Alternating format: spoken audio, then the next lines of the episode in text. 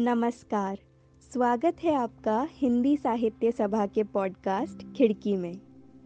आज हम चाय की चुस्कियों के साथ आपकी और हमारी हिम्मत का आह्वान करना चाहते हैं। हर सुबह आशा की किरणों के साथ एक नई जंग भी शुरू होती है। जंग अपने आज को बीते कल से बेहतर बनाने की।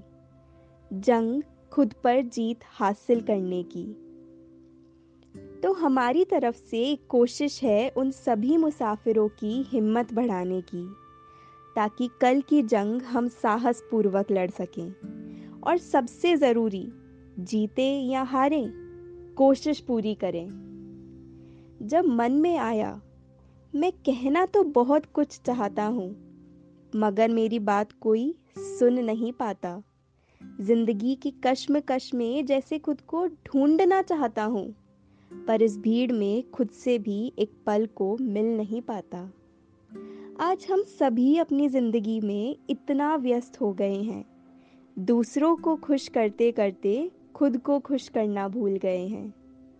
मन में एक ख्याल बार बार आता है और बार बार आकर दिल को सताता है।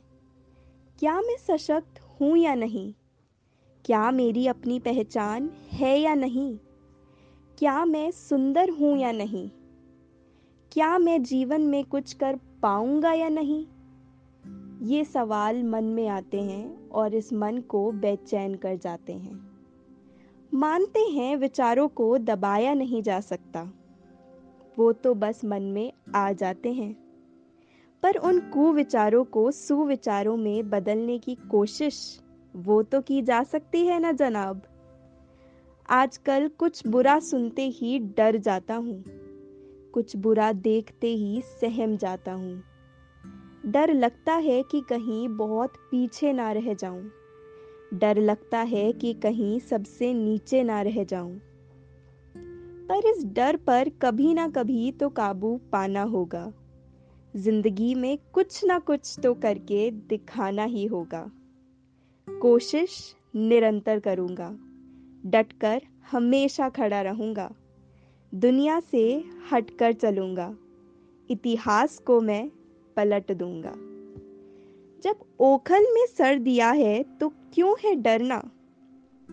जब ठान ही लिया है तो आखिर क्यों है पीछे हटना? इसी सोच को करने साकार मैं आगे बढ़ता रहूँगा। धीरे धीरे ही सही पर अपना आलीशान बंगला ज़रूर बनाऊँगा। तो इसी के साथ तुम तो बस बैठ जाओ अपने सपनों की नौका में। मांझी का इंतज़ार क्यों करते हो?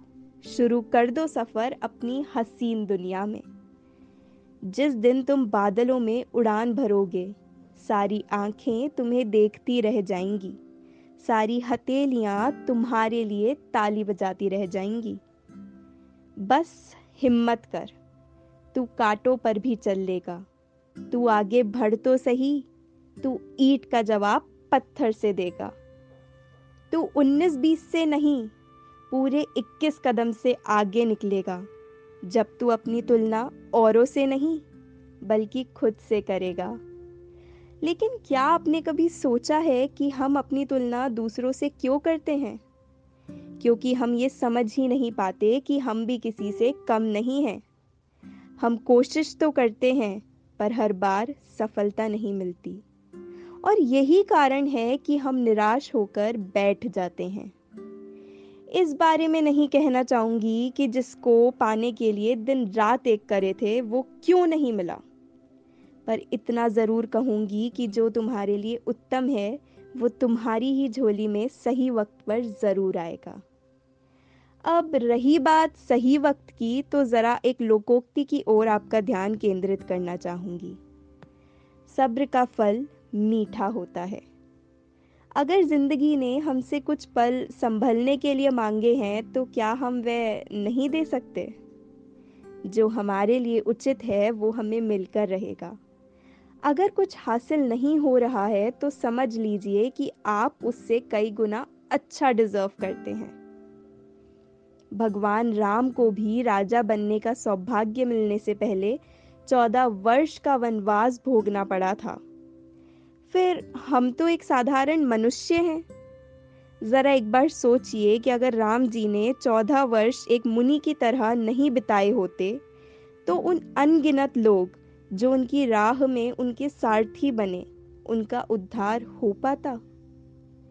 राम जी ने धीरज रखा और समय आने पर राज्य और अपनी प्रजा दोनों का उद्धार किया। आप और हम रोज कोशिश कर रहे हैं और वो उम्मीद कभी खोनी नहीं है। बस स्वयं पर से ये विश्वास कभी कम नहीं होना चाहिए, क्योंकि तुम में है वह काबिलियत। तुम किसी से कम नहीं हो। तुम में है वह जुनूनियत। तुम कोई आम इंसान तो नहीं हो।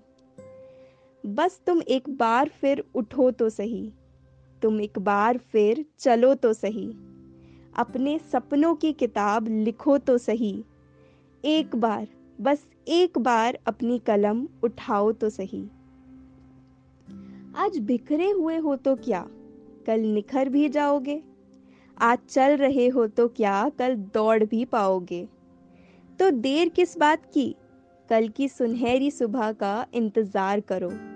पिछला सब भूलकर नई शुरुआत करो। तुम सब कर सकते हो। तुम हाँ तुम सब कर सकते हो, ये याद रखो। जब चलना शुरू करोगे, चट्टाने भी पार कर लोगे। जब मेहनत करना शुरू करोगे, ऊँची उड़ाने भी भर लोगे।